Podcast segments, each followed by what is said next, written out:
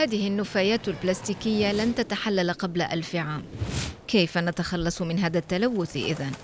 الحكومة الفرنسية فكرت في حل سينفذ في المتاجر ويبدو أنه يروق للفرنسيين. في الماضي كنا نعيد ملء الزجاجات عند المتجر أو نعيدها له بعد الاستهلاك. أوافق تماما على هذا الحل. عند الشراء يتم التعهد باسترجاع المبلغ عند إعادة الزجاجة. ولم لا تقدم هدية. إذا كانت بضعة سنتيمات ستنقذ كوكبنا لم لا؟ حلول كهذه جربتها مدينة فاشتومنيل شمال البلاد. هذا المتجر يعطي الزبون قسيمة شراء مقابل إعادة زجاجته. أدخلت 22 زجاجة وحصلت على 22 سنتيما.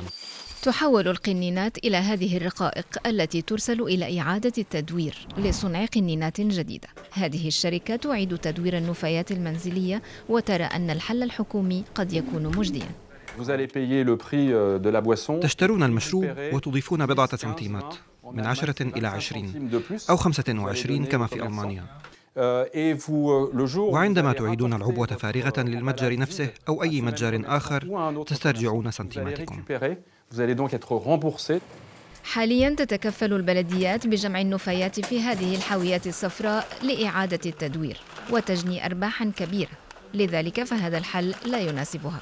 هذا هو ذر الرماد على العيون. سنخسر 500 ألف يورو في دعم الشركات البيئية. وطالما القنينات لن تعود بحوزتنا فسيقولون لنا نحن لا نساعدكم أنتم. وعبر بيع هذه القنينات سنخسر 500 ألف يورو. 500 زائد 500 إذا مليون يورو سنويا. خسارة يقول إنها قد تفضي إلى رفع ضريبة النظافة.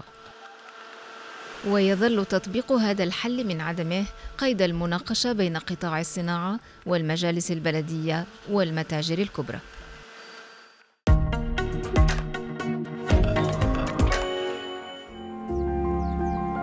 هنا في قلب منطقة بيريني أورينتال الفرنسية الأكثر تعرضاً للشمس خلال العام يعمل الباحثون على تطوير الطاقة الشمسية.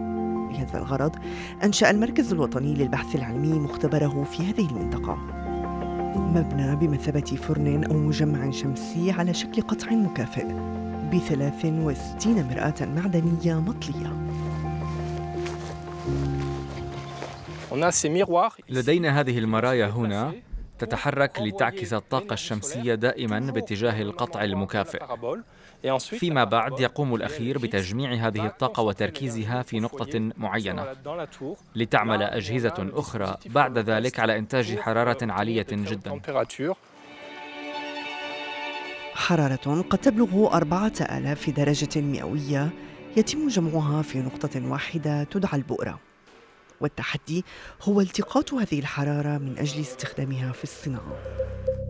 وبالفعل اعتمدت هذه التقنية في ماغموند في شركة لتعقيم الفاكهة والتي أرادت أن تختبر فرنا شمسيا صغيرا 100 متر مربع من المرايا لالتقاط الحرارة ثم تجميعها. تعتمد الحرارة المجمعة فيما بعد كمكملة للغاز. ما نشاهده هو النظام التقليدي الذي يعمل على الغاز. أما هنا فإننا أضفنا نظاما آخر لإنتاج الطاقة الشمسية. يحول إنريك هذه الأفران إلى الطاقة الشمسية. والنتيجة توفير 15% من فاتورة الطاقة. Euh,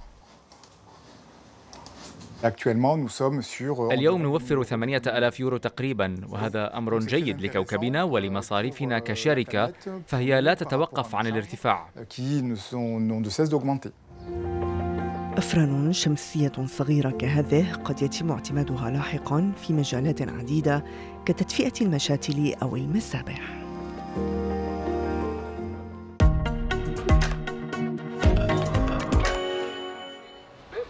على مدار العشرين عاما الأخيرة تضاعف عدد سكان العاصمة الكينية نيروبي. ولمواكبة هذه الزيادة الكبيرة في عدد السكان تم إنشاء العديد من الأحياء الجديدة حول العاصمة بطريقة سريعة. لم تخلو من مشاكل في التخطيط والبنية التحتية ومرافق الصرف الصحي. كما تفتقر إلى الإضاءة وانقطاع التيار الكهربائي. في هذا المكان الذي أعيش فيه توجد مشكلة في الإضاءة. حتى لو قمت بفتح النافذة فلن يدخل الضوء بسبب التصاق المباني ببعضها. وهناك مشكلة أيضا عند هطول المطر بسبب شبكة الصرف الصحي السيئة. ولمعالجة هذه المشاكل. تعمل الحكومة الكينية على تنفيذ عدد من المشاريع. أحد هذه المشاريع يسمى كونزا تكنوبوليس وهو يهدف إلى إنشاء مدينة خضراء ذكية. تأخذ بعين الاعتبار تقليل انبعاثات غازات الاحتباس الحراري وضمان بيئة نظيفة واستخداما مستداما للمياه بالإضافة إلى صرف صحي نظيف وإدارة جيدة للنفايات واستغلال مصادر الطاقة الشمسية. ننظر إلى المبنى من خلال دورة حياته بأكملها بدءا من التصميم والتشييد وحتى استخدام المبنى والهدم. جميع المراحل التي يمر بها لها تأثير على البيئة. لذلك نقوم باستخراج المواد وتصنيعها ونقلها ووضعها في المبنى وفق قواعد ثابتة. ويعتبر هذا المشروع جزءا من خطة طموحة للتنمية في كينيا. تحمل عنوان رؤية 2030 طرحتها الحكومة في عام 2008 وترمي عموما إلى تحويل كينيا إلى اقتصاد صناعي من المستوى المتوسط لتوفر لمواطنيها مستوى عالي الجودة من المعيشة في بيئة نظيفة وآمنة.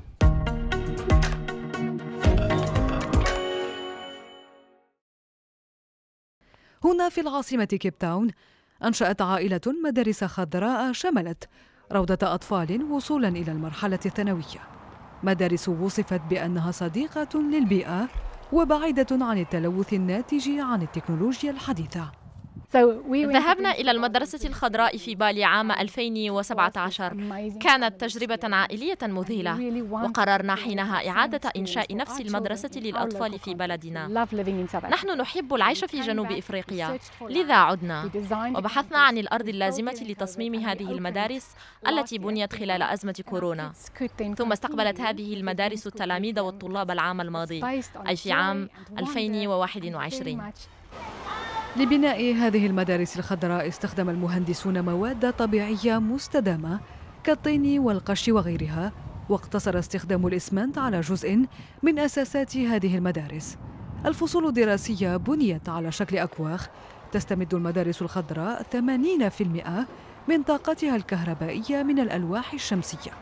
والباقي من منشآت الغاز الحيوي الذي ينتج من المخلفات العضوية.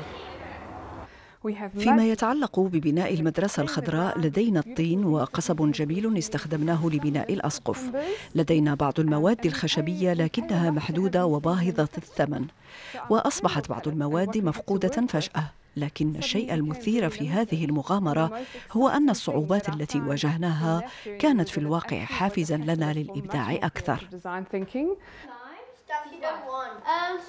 يشكل التغير المناخي والتنمية المستدامة جزءا من المناهج الدراسية التي يتلقاها التلاميذ في المدارس الخضراء.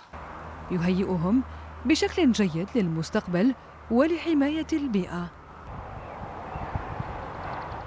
لقد ترددت في المجيء إلى هنا. تساءلت عما إن كنت سأتعلم حقا ما أحتاج لمعرفته في هذه المرحلة من حياتي. وأدركت بعدها أنني أتعلم نفس الشيء ولكن في بيئة أفضل.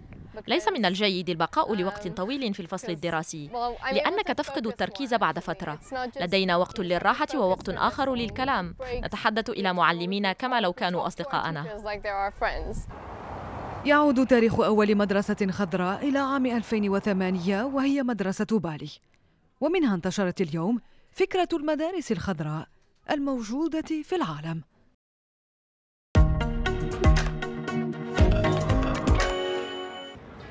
توجد في أحد شوارع العاصمة التونسية ورشة صغيرة أسسها هذا الشاب مع شقيقته عام 2018 لإنتاج قطع مختلفة من الأثاث كالمكتبات والخزانات الصغيرة والكراسي وغير ذلك اعتمادا على مبدأ تدوير الورق المقوى أو الكرتون. الفكرة المسبقة أنه بالنسبة لي هو مش الكرتون ما يشدش. يقول لك كيفاش باش تعمل أنت meubles en carton برشا ناس ما يقول لك شنو هذا؟ يقول لك أنا باش ناخذ meubles en carton سامحني في الملح يقول لك مهبول يعني.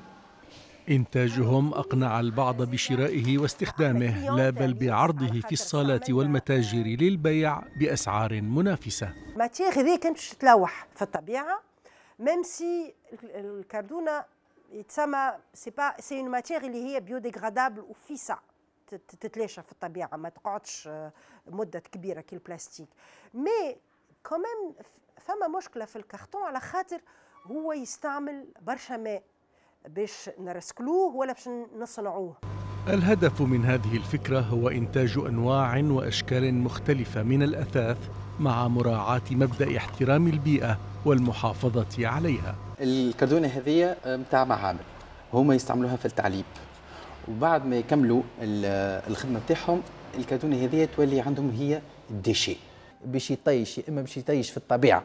والا باش يتحرق باش يخرج ثاني اكسيد الكربون اللي هو باش يساهم في التغيرات المناخية. إحنا ناخذوها من عندهم ونعملوا بها ال surcyclage شنو ال surcyclage أن ناخذوا الكردونة ونعملوا منها منتوج جديد. لا يقتصر العمل في هذه الورشة على العمل اليدوي فقط وإنما يتم الاعتماد على آلات تتمتع بتقنية حديثة بهدف الحصول على دقة أكبر وجمالية أفضل وجودة أعلى للمنتجات.